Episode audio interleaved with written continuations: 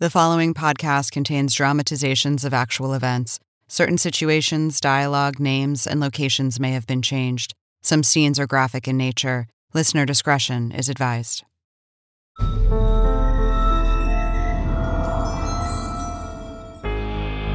Up next, two women in love with the same man. These two women want to spend time with the bad boy.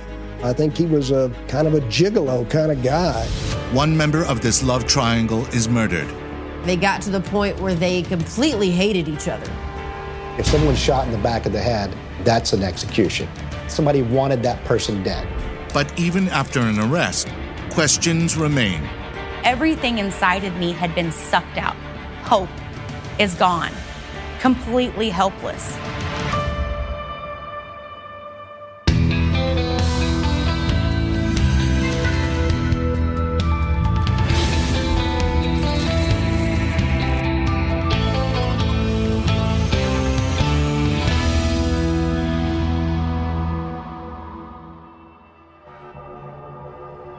Amarillo, the largest city in the Texas panhandle, was once known as the helium capital of the world. It used to be one of the most helium rich places on the planet. At one point, helium was much more important in the manufacture of lots of things, including a lot of military devices and weapons. It doesn't play as crucial a role now as it once did. On an April morning in 2014, local police were called to the outskirts of town, to Helium Road, the name harkening back to Amarillo's former role in helium production. It's a dirt road. So a lot of people would still use it uh, for a shortcut to get to where they're going. A sheriff's officer found the body of a young woman lying next to an SUV. The victim suffered extensive trauma to the back of her head. She had no ID, no phone, no wallet. But investigators were able to trace her vehicle. It belonged to 32 year old Robin Spielbauer. They informed us, based on a couple of pictures that my wife had, that it in fact was Robin. So we were going through our mind of like, okay, what, who, why, um, all sorts of questions. The crime scene provided only a few answers. Blood evidence showed Robin had been killed where she was found. Despite the massive blows to the back of her head, that wasn't what killed her. It was during the autopsy that they discovered that she had actually been shot as well uh, with a 22 caliber uh, weapon. The oddest clue at the scene was on one of the windows of Robin's vehicle. There appeared to be slight damage to the, the window itself, like a like your windshield when a rock hits it and creates a little star break. Uh, there were two or three spots like that, and a pink substance of some kind, and it looked to be associated with these uh, small chips in the window. Robin's murder stunned her family and friends. Robin always had like this real here I am personality, you know, and you knew she was in the room when she was there and friendly with everybody. Maybe not everybody. Robin, the mother of two young girls, had divorced the girl's father, J.D. Spielbauer, just 18 months earlier. J.D. and Robin began their romance nearly a decade before Robin's murder. She was, I think, desperately in love with, with Mr. Spielbauer and very desirous of spending the rest of her life with him and the two of them uh, raising their children. But JD strayed repeatedly from the marriage. After seven years together, Robin finally called it quits and took the kids with her. JD denied any involvement in her murder, but even he couldn't deny his place as a prime suspect in his ex wife's death. The sheriff's department, they asked him, Do you have any information that will be of help to us? His response was, No, I don't know anything. I'm, I'm of no help to you. I just have no information. I don't know anything.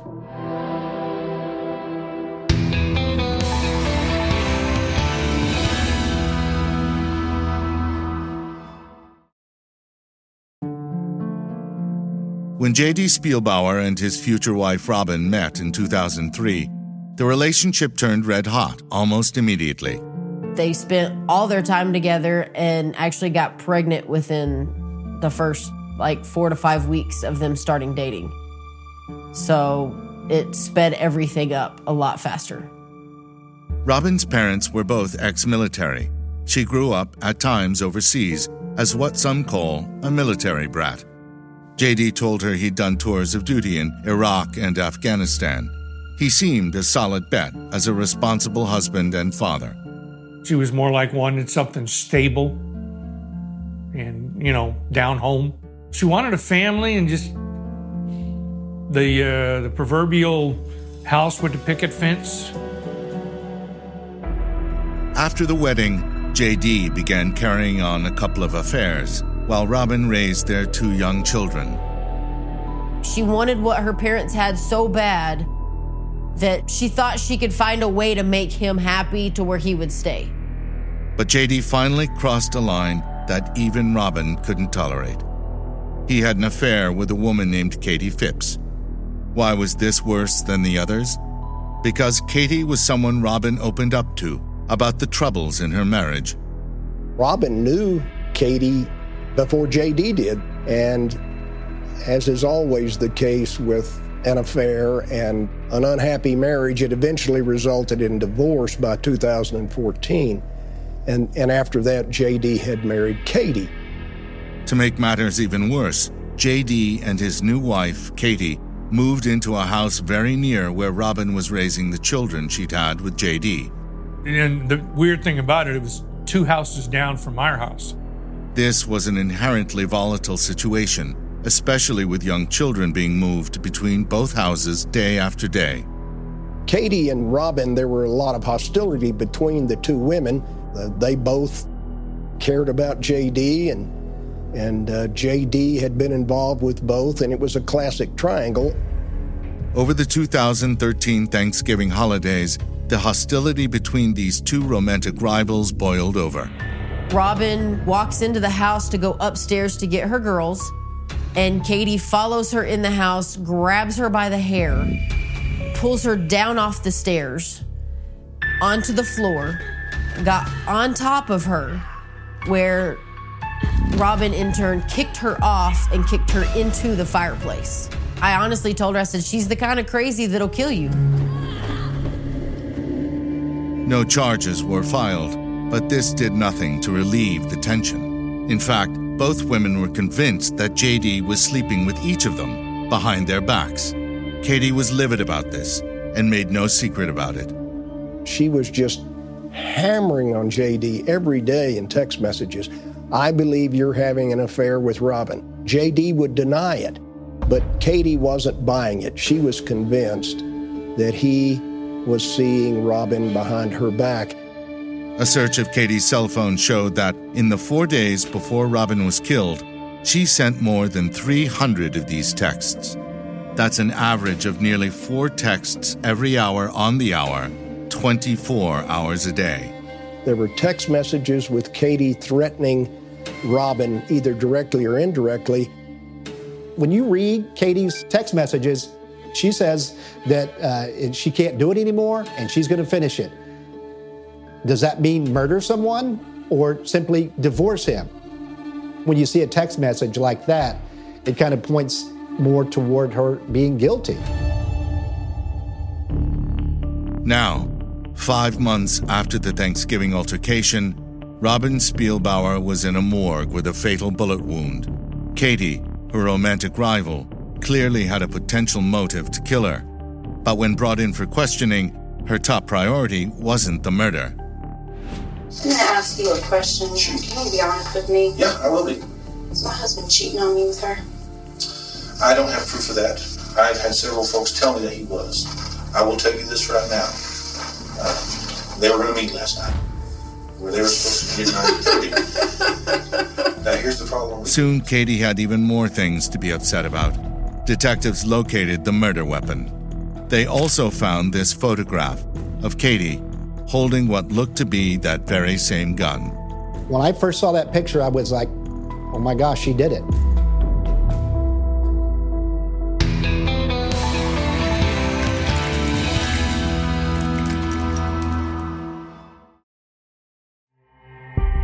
When Katie Phipps emerged as a possible suspect in the murder of Robin Spielbauer, police searched the home Katie shared with Robin's ex husband, JD. During the search warrant, a 22 Sig Sauer Mosquito automatic pistol was recovered, along with several other firearms. This 22 caliber pistol was a distinctive weapon.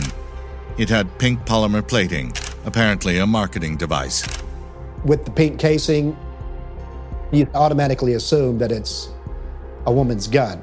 Misogynistic? Yes, probably. But uh, that was one of those things that, that immediately pops into your head. The fact that it was pink, fantastic. Mine's purple is nothing out of the normal for, you know, a lot of people around here in Texas. Investigators now employed a rarely used but simple forensic technique called a physical fit. Like pieces of a jigsaw puzzle, a shard of metal that chipped off the gun and was found at the crime scene fit perfectly with the gap left on the gun itself. And a test fire of the weapon confirmed what this evidence already showed. It was Katie's gun. There were pictures all over Facebook of her shooting this strange pink gun. So Katie owned the murder weapon, and she clearly had a motive. What's Robin dead and why? I don't know. You've got a motive for her. You don't like her. Not much of a motive, but it's a motive. So that's why you get looked at. Y'all had conflicts in the past. Have you ever threatened to kill her? No, I have not. Because a couple of folks have said you had. No, I have not threatened to kill Robin. You conspire with anybody to kill Robin? No, I did not conspire with anybody anybody? to kill Robin. No, I'm not going to sit here and tell you that I liked her because I didn't. But my father died when I was two. I buried my mother when I was 18 years old. I know what it feels like to grow up without a parent. I would never do that to anybody.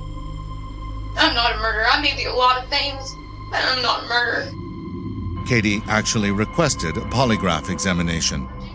My lawyer told me, do not do this. You're going to fail it. They want you to fail it. They're going to tell you that you failed it, hoping that you're going to confess. Of course, I failed it, just like he told me I would. Even worse, Katie did not have a rock solid alibi for the night of the murder. She said she was at a friend's house close to Helium Road and never saw Robin that night. But she turned off her cell phone so it couldn't be used to track her. I did not do this. So you have nothing to offer That's not true. I don't know. Ask me. Who did it? I don't know. Who do you think did it? I don't know. I'm starting to think maybe JD did. Well, thank you for your time. And as an ex husband, JD had to be looked at as a possible suspect. A background check revealed that JD's claims to be a war veteran were all lies. I'd rather pissed. Because, I mean, that's, uh, to me, it's something you don't lie about. It just uh, didn't sit well. JD claimed he had no contact with his ex wife Robin on the night she was murdered. But cell phone records exposed this as another lie. In the text messages, they discovered that Robin was communicating with JD on the 7th several times and making reference to a meeting that was to take place with JD. That meeting was set for the night Robin was killed. When confronted with this evidence, JD changed his story. He admitted meeting Robin at Helium Road and said someone unexpected showed up at that meeting. Got in the back seat with her. Uh, a few moments later, hear a tapping on the glass, sound like car keys or something, a ring, something harder than a fist. End up opening the door and I see Katie there, which took me by surprise. They're bickering back at each other. I'm, I'm trying to stop the bickering. I turn to Katie. I tell her, let's get in the car and let's go home. And I go walking back back to my truck. But according to JD, Katie didn't follow. He said the two women continued yelling at each other as he drove away. The next day, Robin was found dead. JD's story, or stories, were changing by the hour. But detectives, convinced Katie was the killer, thought there was a good reason. We believe that J.D. Spielbauer was telling false stories, and the stories were changing because he was trying to protect his wife, Katie. Three days after Robin's body was found, Katie was arrested and charged with capital murder. And I look over, and there's my son getting out of my sister in law's car. And he watches them put me on the ground at gunpoint and handcuff me. And I remember just looking at my son like, I'm not going to see you for a long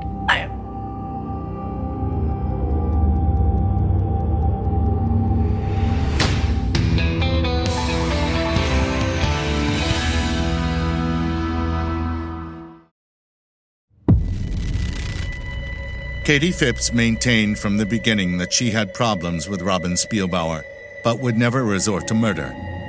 Detectives weren't buying it, and Katie remained behind bars for more than a year while they built their case. I spent my 29th birthday in jail. I lost my kids to CPS. My ex husband took all of my stuff except for the little bit of clothes he allowed my brothers to come pick up.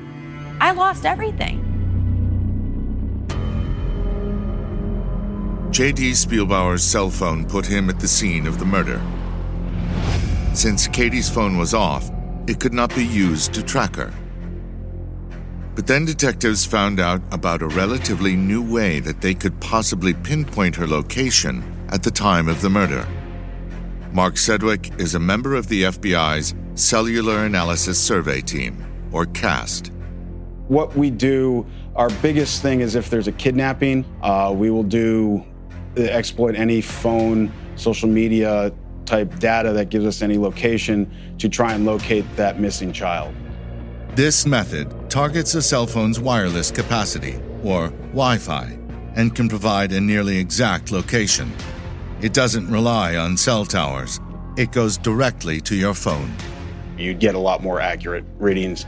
And then GPS is your GPS. It works off the satellites, uh, your satellite signals that your phone's GPS antenna sees. Since Katie's phone was off on the day of Robin's murder, this wasn't an option with her phone. But she was seen at numerous points during that day and night with her 11 year old son, Diego, and the Wi Fi on his phone was up and running the whole time. The targeting of that phone left no doubt Katie was not at Helium Road when Robin Spielbauer was shot at about 9:50 that night. We had three adult eyewitnesses who all agree Diego and Katie were together all day. She never left and left him there. She never went anywhere without Diego. Katie could never have killed Robin. She was never there. She was never at Helium Road that night. Mr. Farren said, Today I'm dismissing your case. And I fell out of the chair and I hit the ground and I cried and I cried and I don't know how long I cried. Following Katie's release, J.D. Spielbauer found himself facing a charge of capital murder. Prosecutors are convinced J.D. planned the murder. He lured Robin to Helium Road and had Katie's pink-plated 22 caliber in his truck. Robin had no idea what awaited her. In fact, she also wanted the meeting. She was going to meet with JD and tell him no more booty calls. It's over. She told several other friends, I'm ending this affair with JD. From now on, I only want to see him if it involves the girls, and I want all of my child support. The couple, while in Robin's SUV, started fighting. JD apparently got out of the SUV went back to his truck, and came back brandishing the pink plated pistol. Robin hit automatic lock on all her car doors. JD pounded the gun on the rear window. Strike marks from the plastic handle and a piece of metal chipped off the gun were later matched back to Katie's gun. Ultimately, it appears Robin exited her SUV, apparently thinking JD would never actually shoot her. She was wrong. He fired once, hitting her, and attempted to fire again, but the gun jammed. It appears he walked back to his truck, came back with some type of tool, possibly a tire iron, and made sure Robin was dead. His attempt to frame Katie for Robin's murder almost worked. After all, The ballistics tied the shell casing back to Katie's pink pistol. But JD failed to realize cell phone evidence put him at the site of the murder and showed Katie was not there. To quote author Conan Doyle through the lips of Sherlock Holmes, when you've eliminated every other possibility, whatever's left is the truth. In January of 2018, a jury found J.D. Spielbauer guilty of first degree murder and sentenced him to life in prison. Katie, forever grateful for the cell phone technology that proved her innocence, is now using her experience on both sides of the law as a criminal paralegal near Dallas. Cell phone records are the new DNA. It doesn't matter where you come from in life, how much money you make, you have a cell phone. And that cell phone is traceable. If it wasn't for today's technology and all the advances that we've made, I would surely be spending the rest of my life in prison.